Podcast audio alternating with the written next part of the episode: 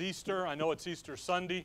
I had a guy ask me, Do you do an Easter sunrise service? I said, No. If you'd like to be up at sunrise, you can do a service. Go right ahead. I am usually asleep at sunrise, uh, especially not having to work at the bus yard and so forth. I've enjoyed sleeping in a little bit. So, anyway, but uh, I, we, it's a fascinating thing when you think about Easter uh, this time of year and uh, the season and everything. And I'll be honest with you, having traditions with your family is a wonderful thing because it's with your family. And a family is, is one of the, the, the main components of civilization that God instituted in Genesis and the institution of family. And I think it's critical that way. Just have the tradition to be proper and be with some understanding. And I know today people have lunch and so forth, so we'll get done about one and you can get there, okay? I'm just kidding. The eyes are rolled. It's like, oh my goodness, no, I'm, we'll be done here pretty quickly, uh, maybe. Uh, but uh, the, the issue that have the traditions, you know, Paul says, I've given you traditions and I've given you my word, and I, you need to do that. And I think that's very important. Just do it with the proper understanding of really, we celebrate the Lord's death, burial, and resurrection daily. There, there was a conversation we had yesterday in the men's fellowship about annihilation. and you think about that heretic doctrine of annihilation. And, and, you know, the honest thing is, is if you believe in annihilation, in other you no longer cease to exist when you die, then you say that Romans 6 and your identity in Christ is a lie. Because we have a co-death, burial, and resurrection with Christ. If I die and cease to exist, then I don't have that identity with Christ. So we begin to think about the death, burial, and resurrection of Christ, and it literally impacts every component of our faith, of our understanding, of our walk in Christ. And when you think about this stuff, it, it's always fascinating, by the way, it always fascinates me about a lot of things, okay? But when people come up with new ideas, by the way, they're not new. Solomon said there's nothing new under the sun, okay? If you want to, but they come up with this one and they don't work it out to its conclusion and they don't take in the consequences of what happens when you do work it to that conclusion.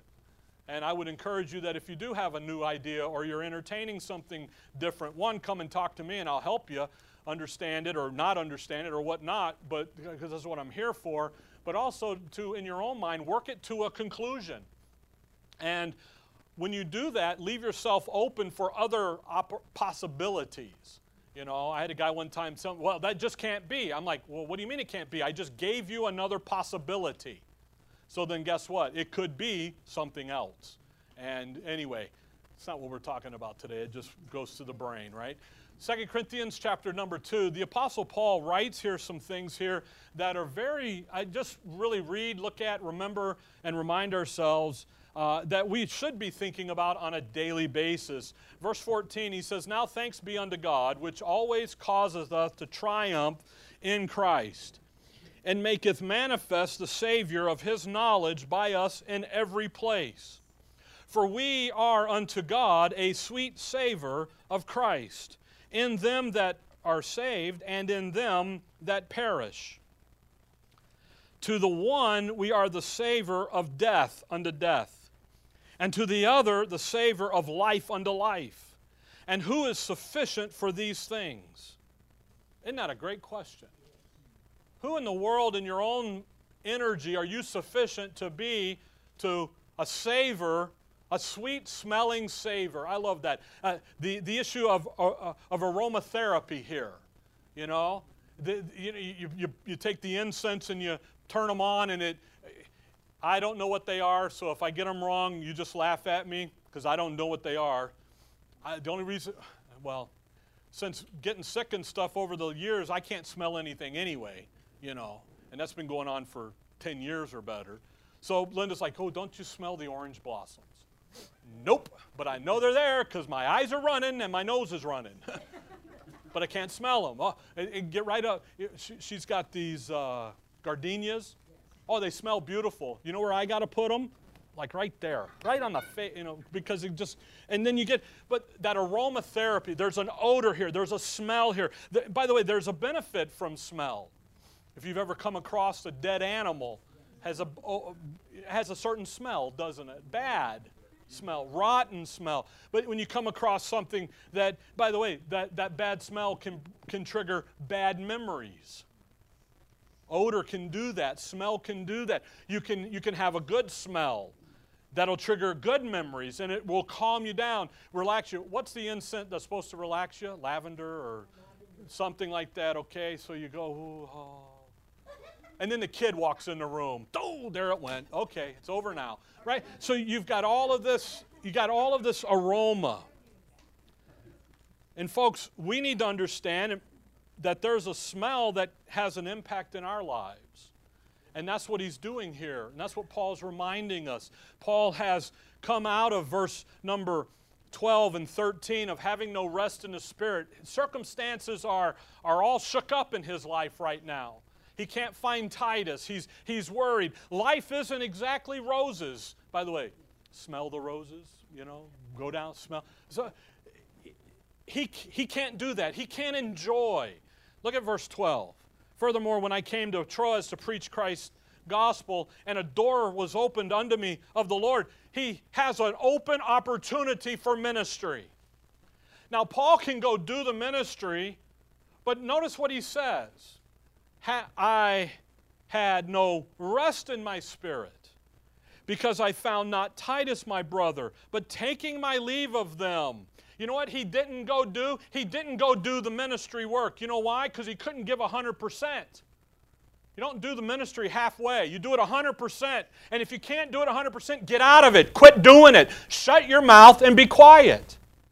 That's what Paul's doing here. Paul says, I had an open door, I could go, but I couldn't go because I wasn't on board 100%. I had no rest. I couldn't find Titus. I'm worried about Titus. So he leaves and goes to Macedonia. You pick it up in chapter 7 where he gets to Macedonia and he's all he fighting within and fears without. He's in a depressed mode, we would say. He's got he's depression. He's thought himself down into a to a just a bottomless pit, can't get out of it. Except for who showed up? Chapter 7. Titus did. And the showing up of the brother with a good report of what the hey, they're doing well, man. They're, they're doing great in Macedonia. They're, they're on board. Here's the collection and all this stuff. Verse 14 now thanks be unto God. He's going to give you the recipe to get out of the funk. I found a radio station that plays all the oldies eh, the 80 music, you know, the, the oldies. Yeah, that's oldies now. Okay? So you know what happens is, is you get, you get all this and you get this going and he says hey you want to get out of the funk? Let's put the right station on. Let's get the right odor going in your life. Let's remember something here about what's happening. In verse 14 now thanks be unto god which always causes us to triumph in christ. You got to understand folks you're part of a victory program. You're not a loser. You're a winner, okay? And you don't get a. You, I know it, used to be give them a participation trophy. You don't get that. You get the first place trophy. You're the winner. You're in a victory program. You have victory. Come over. You're, look at 1 Corinthians 15. You, you got to understand when you think about life, and by the way, I'm going to say this, I'm going to say it again. The reason you're a victory is because of Calvary, because of his death, burial, and what? Resurrection. The resurrection seals the deal. It's done, paid in full. He was raised for our offense. Uh, justification. Okay, see, not good at. I just get second, get 1 Corinthians 15, and I'll read Romans 4, verse 25. I'm thinking about that funk town and being in a funk. Who was delivered for our offenses and was raised again for our justification. Look at 2 1 Corinthians 15, the end of that chapter verse 57. But thanks be unto God which giveth us the victory. Where? Where's our victory? Through our Lord Jesus Christ. Therefore, my beloved brethren, be ye steadfast, unmovable, always abounding in the work of the Lord. For as much as ye know that your labor is not in vain in the Lord. In 2 Corinthians 2.14, what does he say? Hey, let's give thanks to God who what? Causes us to what? Have that victory. Triumph. But where? It's in Christ. It's not your activity. It's not you doing something. It's Him and His life working in and out and through your life. That's what it always is. It doesn't matter the details of what you're doing, but whatever you are doing, whether wherever you're at in your life and in your role and in your activity and in your thinking and what you're doing, it's, a, it's His life living out through your life. That's what's going to happen in the heavenly places. We were talking about that yesterday. In the heavenly places, it's His life living out through you in the heavenly places. That's what he's doing. That's what he's always done. He isn't changing gears on you, going, okay, I told you all this stuff, but now we got to go do that. And you, huh? No, it's this is what he's doing. The exceeding riches that you have in him because of who you are in him. You have that now. You okay with the rabbit trail? Look at Romans 6. I know it's up there. We'll get there in just a minute. Hold on to Second Corinthians. Romans, well, you know what? Just go to Second Corinthians. I'll calm down. Second Corinthians 2.14. Stay on a point. And maketh manifest the savor of his knowledge by us in every place. The savor of his knowledge. He has a he has a fragrance that you're to wear. He has a, a smell, an odor. God has a sense of smell here. Okay? You take that Drakkar, that's how old I am. Squirt, squirt, squirt, and what do you do? You smell good. I guess it's Axe or whatever. I'm Old Spice. I just go right back to the old guy. You know, just that's what I am. Put it on, let's go. What, what do you do? You get an odor, you have a smell. Now, when he talks here about the savor and the smell, he's talking about a figure of speech, is what he's using to describe something here. To describe the fact is, verse 15, for we are, are unto God a sweet savor of Christ in them that are saved and in them that perish. We, you and I, we smell like Christ. again, figure of speech, but to draw a picture here. What's Paul talking about here? Man, you, you he, he uh, by the way, it's a clear use of a figure of speech, okay? Because how in the world would you know what Christ smelled like? You weren't walking with him. Did he, did he take a bath today? Did he take a shower today or no? You know, what, you know, what's up? Is it once a week? Is it once a moon? Is it what, what is it? He's not talking about the, he's rather talking about a, using a figure of speech to emphasize a very wonderful doctrine of truth. And he's talking about you and I in our daily lives, no matter what comes up. The context is turmoil in Paul's life.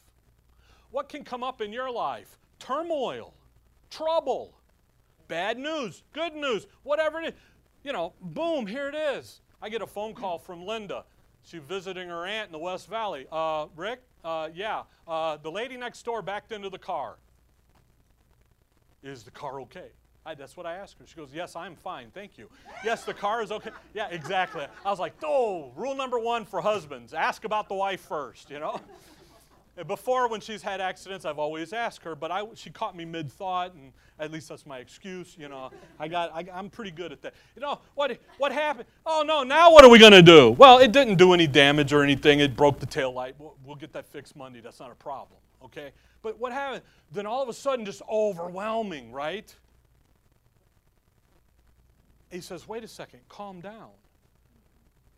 Verse 15 Who are you? For we are unto God a sweet savor of Christ. Now, watch, in them that believe. There's two groups here there's the believers, the saints, and then the unbelievers, the perish. To the believer, to those who, who understand the Word of God rightly divided, to those who understand Paul and his apostleship and the preaching of Jesus Christ according to the revelation of the mystery, to those who understand the gospel, what are we? We have a certain odor. To those that perish, to those who don't trust, who don't believe, who look over there and think that you're nuts for going to church on Sunday morning for three hours.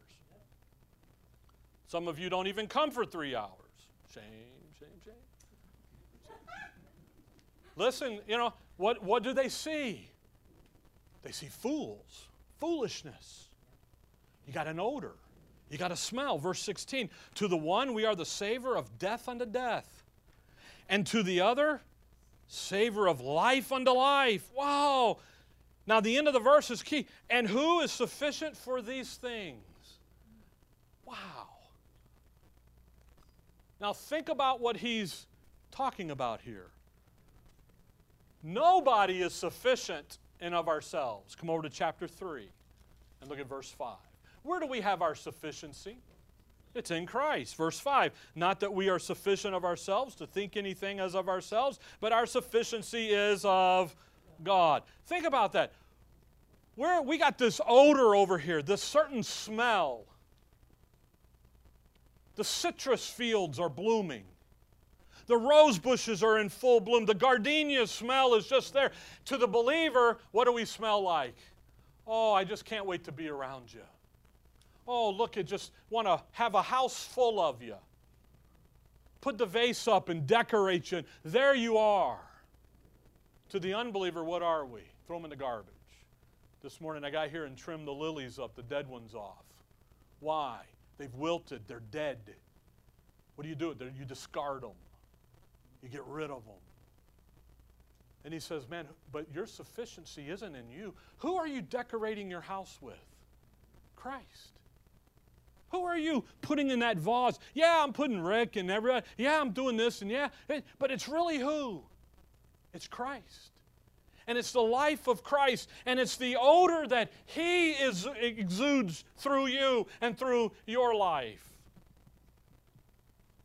That's a tremendous doctrine to wrap into your brain, get in your head, get around. You know, because you know we talk about living who we are in Christ and doing this and doing that, and he's and Paul stops and he goes, you know what? Man, when you're living as who you are in Christ, when you're out there doing in your life where you're at the things that Christ would have you do, and you're walking worthy and you're well pleasing, it's because it's His life doing that. He's the soil, He's the water, He's the driving force. Come back with me to Genesis chapter 8. There's a wonderful thing here through Scripture about a sweet smell, a sweet odor, a sweet fragrance to the Lord. Look at uh, Genesis 8. In Genesis 8, you've got the flood. You've got Noah coming off the boat. Noah, the flood is done, the water, Noah's leaving, verse 20, and Noah built an ark unto the Lord, an altar unto the Lord, and took of every clean beast and of every clean fowl and offered burnt offerings on the altar. Don't ever let anybody tell you that he just put two of each animal on the, bo- on the boat. First of all, Noah didn't put any animals on the boat, God did. God put the twos on, and God put seven of every clean animal on there. Well, Noah didn't have a law for seven clean. No, but the law of God does. The righteous law of God says these are the clean animals, these who you eat. He put them on there. We don't have an if then issue until Moses shows up. But the law of God is righteous. It doesn't change, it's immutable. It's there, it's done, it's period. Boom. So what does he do? He builds an altar. Now watch verse 21. And the Lord smelled a sweet savor and the Lord said in his heart, no, look at where the Lord talks. It's in his heart. I will not again curse the ground anymore for man's sake. For the imagination of man's heart is evil from his youth. Neither will I again smite any more everything, every living, everything living as I have done. While the earth remaineth, seed time and harvest, and cold and heat, and summer and winter, and day and night shall not cease. You know what you don't have to worry about? Climate warming. Sorry. I know man's got a negative impact on the environment. I ain't saying that. What's never going to stop? The cycles. Sorry. You know why I know that? The Word of God says it ain't stopping. Yeah, but Rick, the science. The Word of God says it ain't stopping. Sorry. Now, again, a man, sinful man has had an impact on the environment. I ain't saying he hasn't. But don't get caught up into, well, it's going to stop. It ain't stopping. Even though we may only have two days of winter and a day and a half of spring, we still had what? Winter and spring. Okay? All right? All right, that's not even a stepstone I, or a bench I get on. But notice verse 21. What did the Lord smell? But what did Noah do in verse 20? He just offered a sacrifice, didn't he? He went out there, took the clean animal, killed it, put it on there. I mean, you think about the altar, it's got wood, it's got sticks, it's got some blood on it, it's got a hunk of raw meat on it. And he goes over. But what did Noah do? That was a sweet odor to the Lord. He believed the Word of God. He responded positively to God's Word. He trusted the Word of God. He said, Noah, when you get on the other side over there, you're going to offer me an altar. You're going to build me an altar. You're going to offer me a sacrifice. And Noah said, Yes, sir, I am.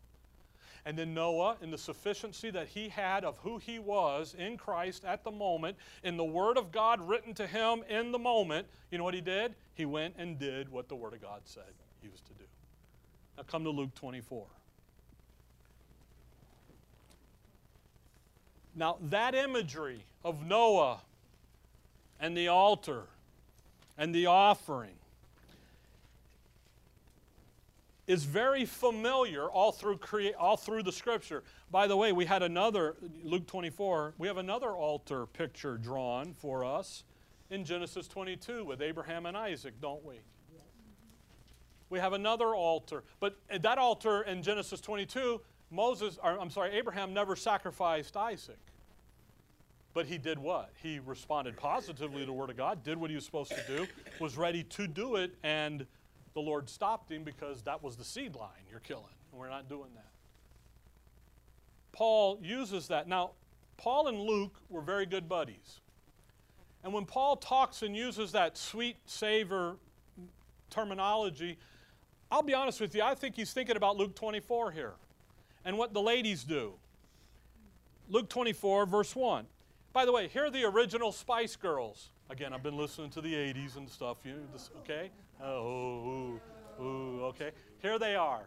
You know, you, you remember the Spice Girls? Scary Spice, Sporty Spice, Baby Spice, Ginger Spice, Posh Spice. I had to write them. I had to Google them to figure to remember.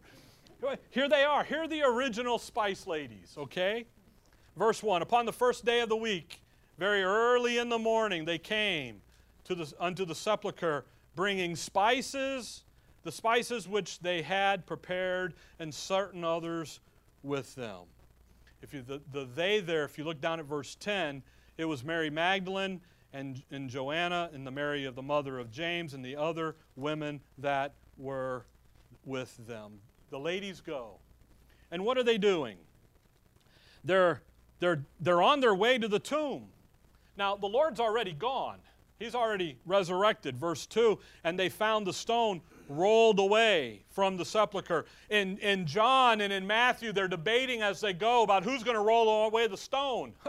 the stone's in the front. We can't do it. We're going to have to have somebody to do it. But they get there, and guess what they find? It's already rolled away.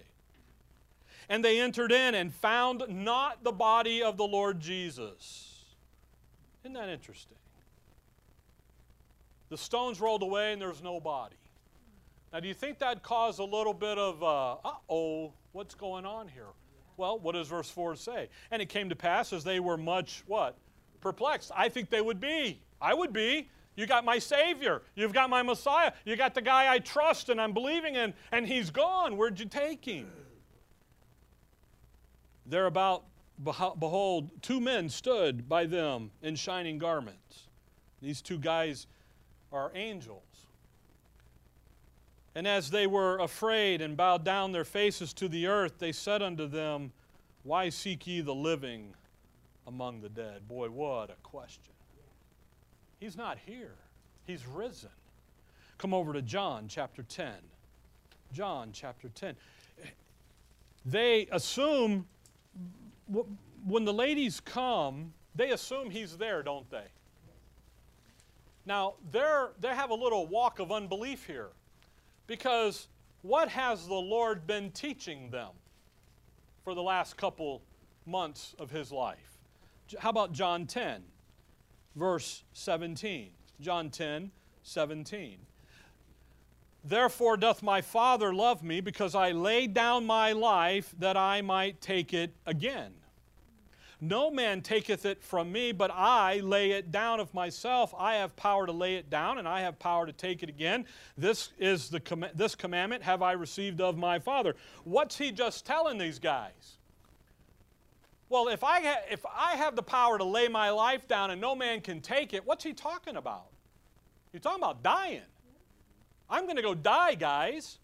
Come, let John go. Come back there to Luke 18. Matthew 12. I mean, Luke 18. Let's go there. Luke 18. You see, he's been teaching them about his death. Luke 18. Look at verse 31. Get Luke 18 and get Matthew 16. Luke 18, Matthew 16. Matthew 16, Luke 18. Matthew 16, verse 21.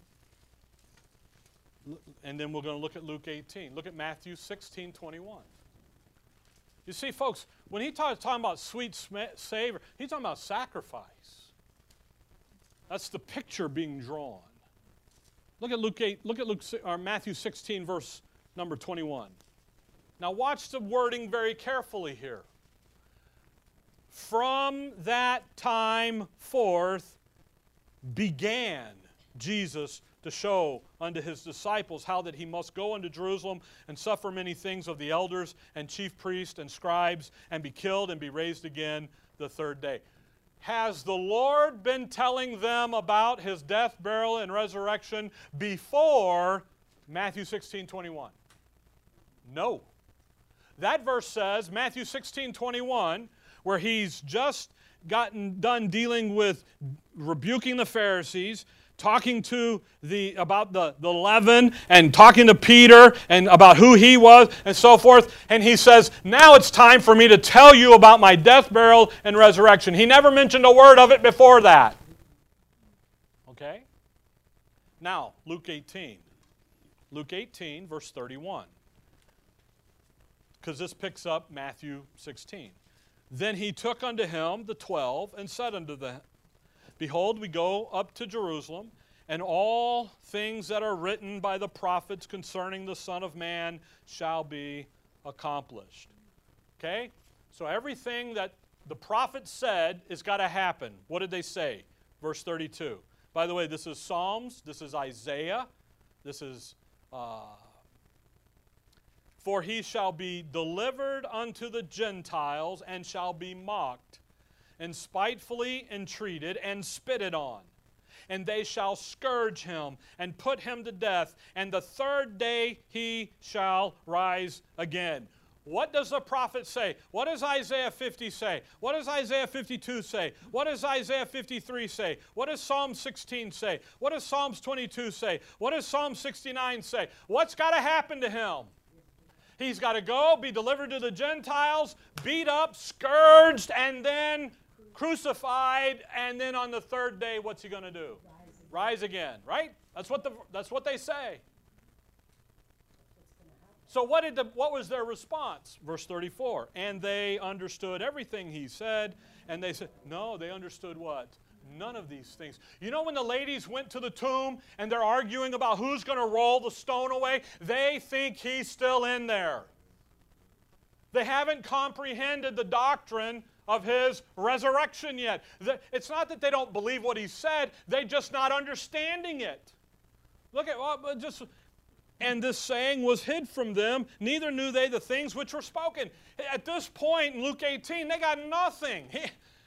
They're, they're just like, okay, Lord, you know, I know you said the prophets, and we're just going to take your word on it. and off they go. They miss the doctrine that he'd been teaching them. Come over to Mark 16. So when they come, they don't come with a up from the grave he arose. They come from a oh my goodness, they've killed me. They've come from the defeat of, of, a, of losing a loved one. They come with this, oh my goodness, we've lost him. He's not here anymore. What are we going to do? They come from, they come in defeat, assuming he's still in the grave. Mark 16, verse 1 And when the Sabbath was past, Mary Magdalene and Mary, the mother of James, and Salome, she, there's another of the lady, had brought sweet spices that they might come and, and anoint him. They come to do what?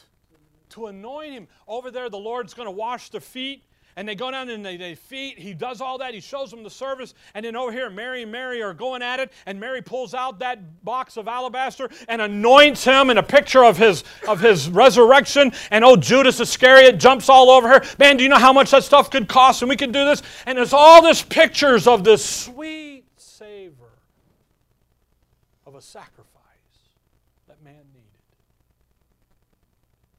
And they miss it. They come in and they're going to anoint him.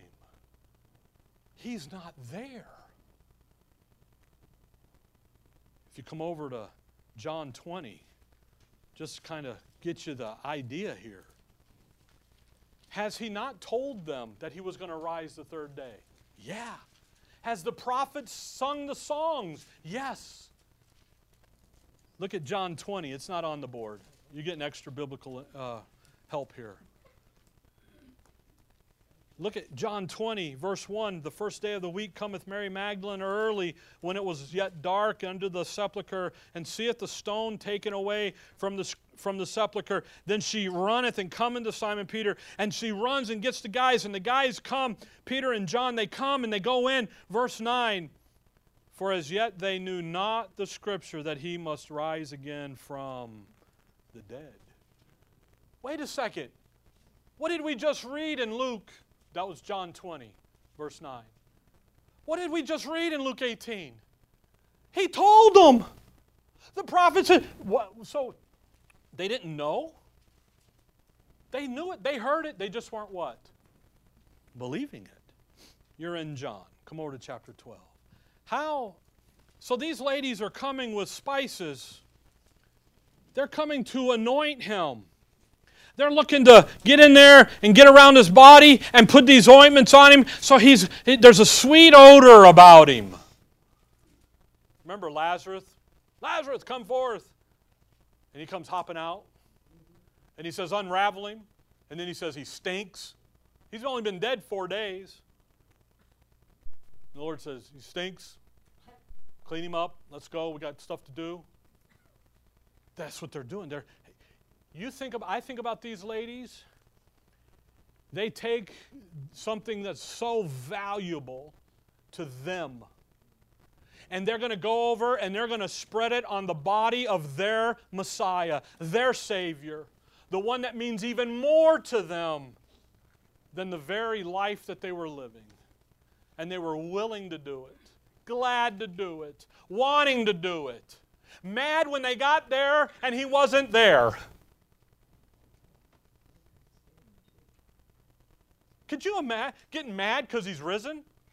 They're upset. They're perplexed. He's, what, do you, what do you mean he's risen? And the, the, it takes angels to say, hey, why are you looking for the living among the dead? He's not here. Well, wait a minute. What do you mean he's not here? I just spent all this money at Walmart. I got to do. Come on. You know, and it's like, no. One of the spices, I had to look it up, spikenard. It literally was a year's wage to get an ounce. Frankincense, they brought that as a gift, which is the embalming fluid for, it's a spice, it's a fluid for the prophet, it's what it pictures. That thing was like three, in our modern day money is like about like 10 grand for just a little bit. This stuff's valuable. That's how much they valued the Messiah. That's how much they valued their Savior. They didn't just throw him away. They're up there. Now, think about the, the, the issue of a spice. At the house, we have basil growing. And I can smell basil. It's a man, it's such a beautiful smell. Take basil Take thyme, rosemary, put it in your hand, and what do you do? You crush it, don't you? And that aroma just comes. When you re- to release the fragrance of the spice, you've got to crush it. You've got to press it. You take a mortal and a pedestal and you grind on it. And as they came to anoint the body, they had already grind they're ready to grind on it and release the aroma over his body. Now look at John 12 verse 1. And Jesus 6 days before the Passover came to Bethany where Lazarus which was which had been dead whom he raised from the dead there they made him a supper and Martha served, but Lazarus was one of them that sat at the table with him. Then took Mary a pound of ointment of spikenard, there it is, very costly, and anointed the feet of Jesus and wiped his feet with her hair. And the house was filled with the odor of the anointment. Notice what she does. She takes the spikenard very expensive.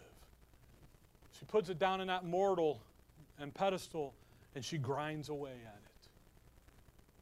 Meanwhile, what's beginning to fill up the house? That aroma. And she goes over, verse 4 Then saith one of his disciples, Judas Iscariot, Simon's son, which should betray him, Why was not this ointment sold for the 300 pence and given to the poor? Always the religious guy in the crowd. He's missing the significance of what's happening here, isn't he? Verse 6 This he said, not that he cared for the poor, but because he was a thief and had the bag and bear them and bear what was put therein. He's the treasurer. You know what the religious motive behind feeding the poor is? To get into your pocketbook and get your money. How do you know that? The book just said so. Verse 8 For the poor always ye have with you, but me ye have not always. Notice the Lord's response. Verse 7 Then said Jesus, Let her alone. Against the day of my what? Burying has she kept this. Notice what this notice what Mary was looking toward her burial, his burial. You see that? She had heard him talk about being what? Dead, buried, and resurrecting. But she's thinking about what? The burying part. I got this spikenard I've been saving up a whole year's salary for, 300 pounds, I've been, I got it over here, stuck over here in the cedar chest. I kept it under in the lock box. I got it in a lock, uh, in a Ziploc bag so nothing will leak out. And I'm going to take this and I'm going to come over here and wait a minute. Here's the Lord in my house, sitting at my table, eating dinner with me and my family. And you know, and, and the other guys there. And you know what? I'm going to go over here in a symbolic, in a symbolic, sim, symbolic gesture, and I'm going to put it on him, and it's symbolizing Calvary. Now, if she had been paying attention, she would have understood about the what? The resurrection. She's focused in on his what? His death. She's focused in on taking care of him. That's why, verse 7, he says, Leave her alone because she has a heart of faith. And she's operating inside of his death. This is John 12. He's going to die here in about eight chapters. He dies in less than two days from this event. It's ready for time for death. She's viewing Calvary and she's acting out in a response of faith. Now come back to Luke 24. They come.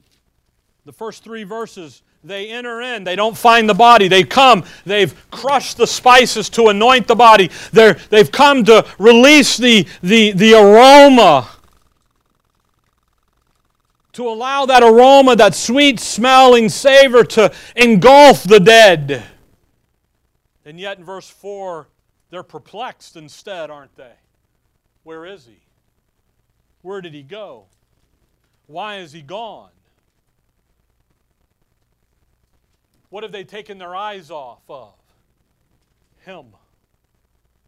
Now they're looking at the circumstance. What's the circumstance? What you and I, we get perplexed with the details of life, don't we? Circumstances come up and we get to, to the, into, the, into the same rhythm that they are in of not operating by faith, of looking around going, wait a minute, he's supposed to be here. Where did he go? Oh my goodness. And, uh, and you know what Paul says? We're perplexed, but not what? Destroyed. Isn't that, they shouldn't have been, you know what they should have said? Hallelujah! Woo, he's risen. All right, let's spray this stuff over over here on Joe Schmo. We'll get him to go. No, they didn't do that. They're asking questions.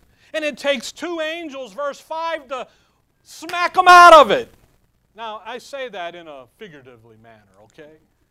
I know what it is like to lose a, the, a loved one, and you know what? You tend to walk around in a daze for two or three days with the loss of. And the two angels reach over there and they say, Hey, why are you seeking the living among the dead? Remember what he said. What are you doing out here? What are you doing out here in the graveyard? Why are you in the cemetery? Who's in the cemetery? Dead people. What are you doing out here? You've got life in Christ. What are you living amongst the tombs for? You're not supposed to be there. You're supposed to be over here enjoying resurrection life. Oh, don't we get that way? Don't we get the pouting? Don't we get the pity party central? Oh, you don't? I do. I'll claim it and name it. That's my badge. I'll wear that. You know, you get just beat down. You go, "Woe is me! Why can't they? Do, why can't they understand?" And you know what? It takes the, the Word of God to reach up and just DiNozzo slap the back of your head the way, "Wake up!" You know who DiNozzo is? NCIS. Okay, just thinking, man. We get that way. Come over to Romans chapter six. Unfortunately, we tend to spend a majority of our life in the graveyards. Now, you and I, our Christian life started in the tomb. It doesn't stay there, though, does it? Because what happened three days in? He rose. We start in the tomb but we're to end over here in glory in the heavenly places. Look at Romans 6. Think about this in your identity. When we went through Romans 6, 7, and 8 in our study in the book of Romans in the first hour, I tried to stress for 20 weeks of study through this or whatever it was. If you are not grounded in who you are in Christ, then your Christian life is going to be nothing but a roller coaster. Because when the coasters go up, you have no answer for what, what's come.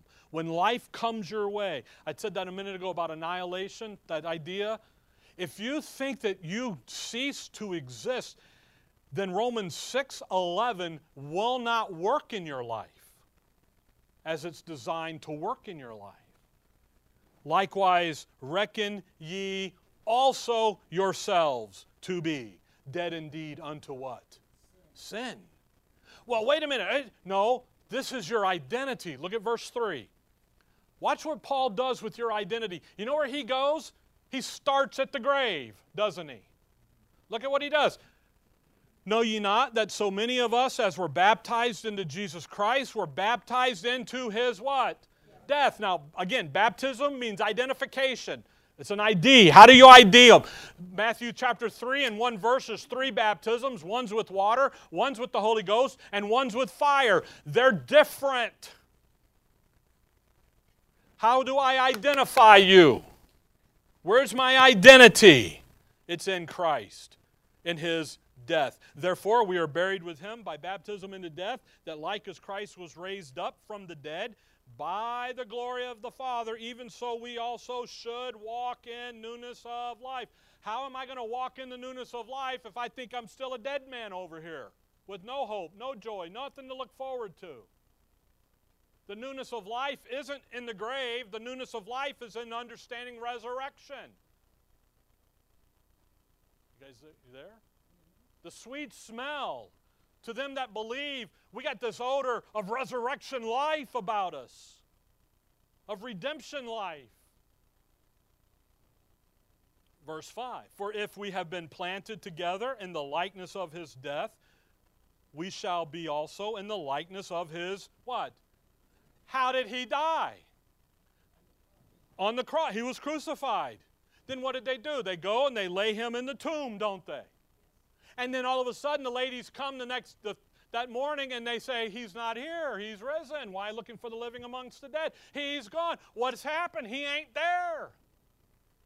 He was there, he dies, he's buried, and then he rose again. And it's like, by the way, when he died, remember what he said to the thief on the cross? Today you will be with me where? In paradise. This lunacy idea that paradise is a figment of our imagination and isn't a parable and it isn't real is just lunacy. It's actually trying to preach a Roman Catholic doctrine of purgatory and some other items. It's where it gets its bedding.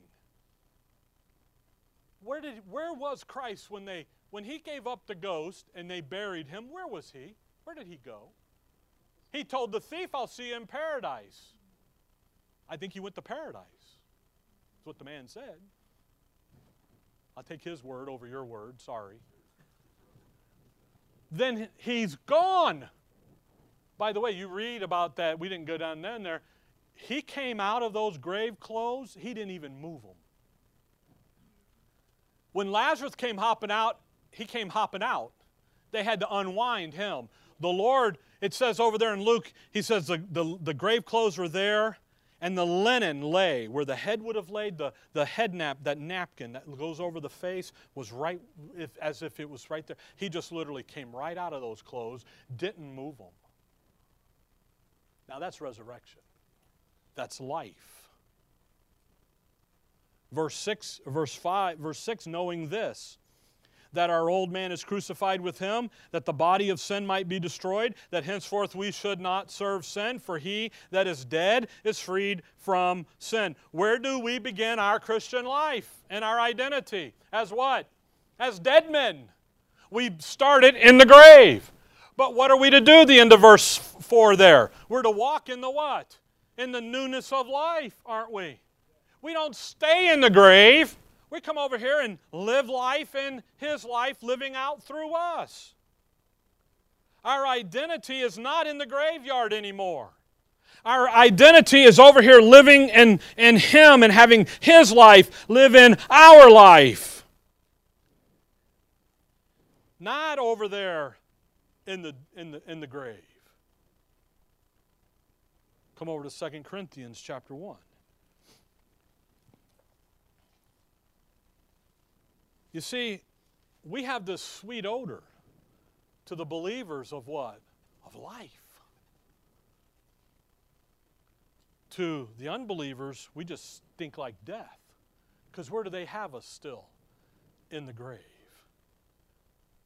They look at you and say, You believe that a Jew died on the cross for your sins? You're a fool. But they don't believe in the resurrection because that's even more foolishness. How can you say a man got up, raised from the dead? Did you drink the Kool Aid that day? See? 2 Corinthians 1. Look at verse 8. For we would not, brethren, have you ignorant of our trouble, which came to us in Asia, Paul talking here, that we were, notice, pressed out of measure above strength, insomuch that we despaired even of life. As Paul begins to describe ministry, life, Second Corinthians is probably the most personal book Paul writes outside of Philemon. He writes about his life, his ministry, what he did, his thinking processes through the whole 13 chapters. You see, you, you see a look down into his life. And you know what he says? He says, In ministry, you know what happened to me? I got pressed, and a fragrance was released, an odor was released. And to the world out there, you know what it smells like? Death unto death. But you know what it should smell like? It should, for you, it should be a sweet savor, a sweet odor. Come back to 1 Corinthians 4.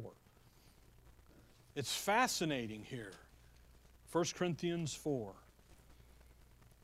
When you think about what was happening at Calvary, what was happening at the day of resurrection, what, when Paul looks over there and he says, This is what you're going to smell like.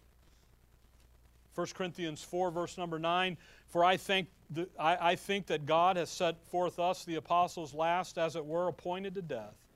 For we are made a spectacle unto the world, and to angels and to men. We are fools for Christ's sake, but ye are wise in Christ. We are weak, but ye are strong. Ye are honorable, but we are despised.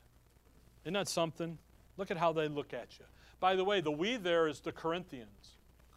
That's what low standing that they had. Verse 11, even unto this present hour we both hunger and thirst and are naked and are buffeted and have no certain dwelling place and labor, working with our hands. Being reviled, we bless. Being persecuted, we suffer it. Being defamed, we entreat. We are made as the filth of the world and are the offscouring of all things unto this day. Paul's out doing ministry, and you know what he says the world he looks at those Corinthians and says, You have the same attitude that the world has about me. Because you'd rather have something else and not the truth. Offscouring, you know what that is? That's when you burnt the lasagna in the pan and you can't get that last little bit. That's the best part, though. But you can't get that off the pan. What do you do? You soak it. Then you get the hammer and chisel out to get it off. That, that's that, ugh. That's the stuff at the bottom. It doesn't smell too good when it's been sitting. And you know what Paul says? Man, that's where we're at. That's how we smell. Go back to 2 Corinthians 4. 2 Corinthians 4. You and I are to have a, a we have an odor about us, folks. And that odor is going to impact who we're around. Around believers, whoo, smell like the roses. The unbelievers, you just smell like that offscouring. Garbage, death, stench. But to God and who we are in Christ, guess what we are? Oh, we're a sweet savor. But we're a sweet savor because of the resurrection. 2 Corinthians 4, Paul writes in verse number 7 But we have this treasure in earthen vessels. Now, the treasure is the ministry, but it's specifically in verse 6 the knowledge of the glory of God in the face of Jesus Christ. We have this ministry. We have this treasure. What do we have? We have the light to shine in a dark world. We go out and we give the gospel and we preach about God's grace and His peace. And He's not just one little thing, it's the whole of it. We're out doing ministry. Where does he have it? He's got it in an earthen vessel. What can you do to an earthen vessel? You can crack that thing up, can't you? You can smash it. You can break it. But the power that the excellency of the power may be of God and not of us. When you start thinking it's about you, you know what's going to happen? You're going to run into that block wall and get reminded it ain't about you. It's about him. We are troubled on every side, yet not distressed. We are perplexed, but not in despair. Persecuted, but not forsaken. Cast down, but not destroyed. Look at the attitude. We're being crushed, we're being pressed. The world sees a foolish and they see the weakness. But what does God see? That sweet savor, that sweet fragrance of life unto life. What do you see of each other? The same always bearing about in the body the dying of the Lord Jesus, that the life also of Jesus might be made manifest in our body. God sees that the more we're crushed, the more we're pressed. What does he say in 2 Corinthians 12? Paul's got that thorn in the flesh, and he says, my grace is what? Sufficient. My grace is sufficient for thee, for my strength is made perfect in weakness. Paul retorts back, Most gladly, therefore, will I rather glory in my infirmities. Why? That the power of Christ may rest upon me. Therefore, I take pleasure in infirmities, in reproaches, in necessities, in persecutions, in distress, for Christ's sake. For when I am weak, then am I strong. What does the world see you as? 1 Corinthians 1 foolish, weak.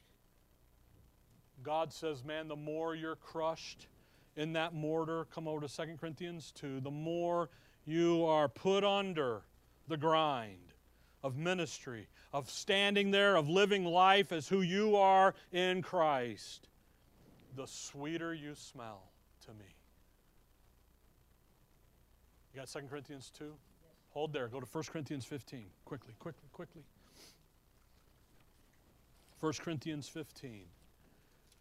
By the way, if you ever have any doubts about the resurrection, just read 1 Corinthians 15. It'll take care of it for you. The whole chapter is about why we believe in the resurrection. And if you don't believe in the resurrection, I would encourage you to study out 1 Corinthians 15 very closely. But look at 1 Corinthians 15. Look at verse 10. As you're being pressed, as you're being crushed, as life got you and you're under its pressures, and you are beginning to release who you are in Christ you're releasing the fragrance of who you are in Christ. You're over here going, you know what? Life has got me, but you know who I am? I'm in Christ. My sufficiency is in Christ. My sufficiency is who He's made me. And so, and you begin to take the word and you begin to put it into details of life and you begin to live it. Paul says something very wonderful here in verse 10. But by the grace of God, I am what I am. Boy, there's life, man. You know what? You're not me, you're you. You don't live where I live, you live where you live. And where you live, what are you to do? Verse 10 And his grace, which was bestowed upon me, was not in vain. Does his, is his grace in your life empty, vain, empty, worthless? Or is it working? Is it doing its job? Well, keep reading. But I labored more abundantly than they all. Paul says, I put my nose to the grindstone. I paid attention to what I was doing. I'm right there trucking with the ministry. I'm doing, I'm doing, and I labored more than everybody. Now, what usually happens here is everybody goes, Oh, he's just full of himself and pride and flesh. But keep reading the verse. Why can he say, I labored more abundantly than they all? Why can he say when, uh, that, hey, the grace of God was bestowed upon me was not in vain?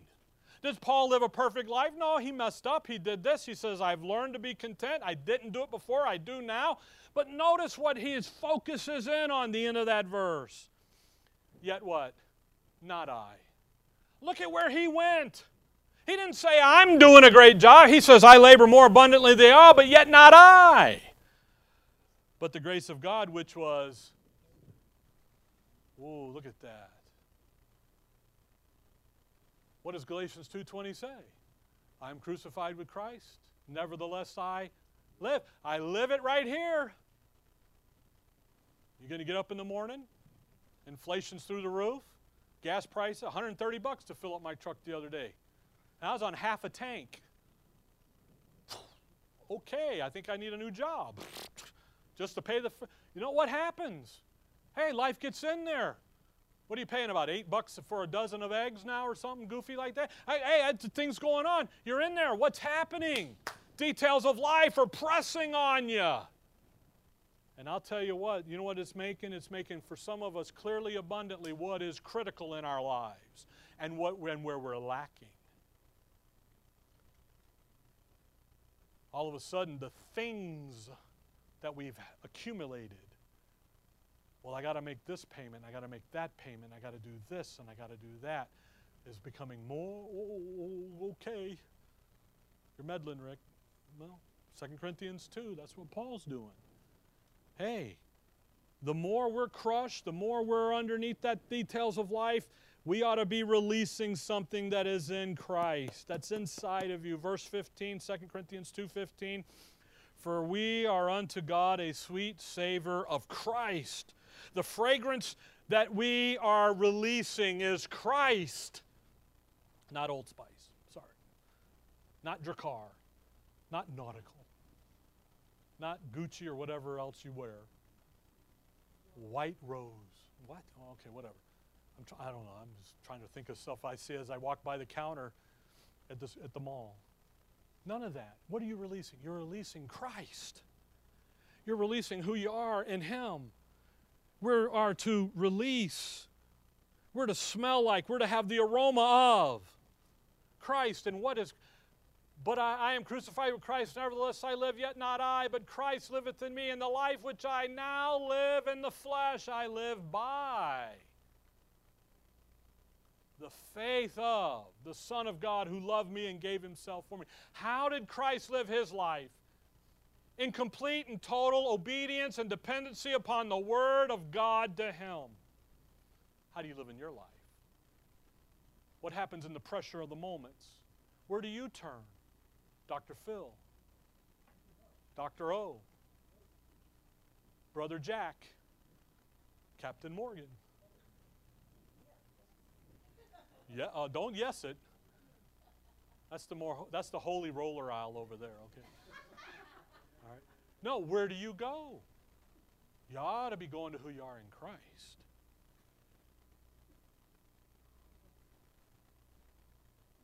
Folks, I know it's Resurrection Sunday on the religious calendar, but we celebrate this every day.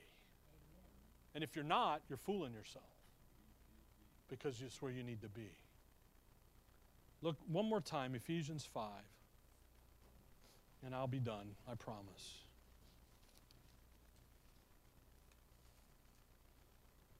Ephesians 5, verse 1. Be ye therefore followers of God, even as dear children, and walk in love as Christ also hath loved us and hath given himself for us an offering and a sacrifice to God for a sweet smelling Savior.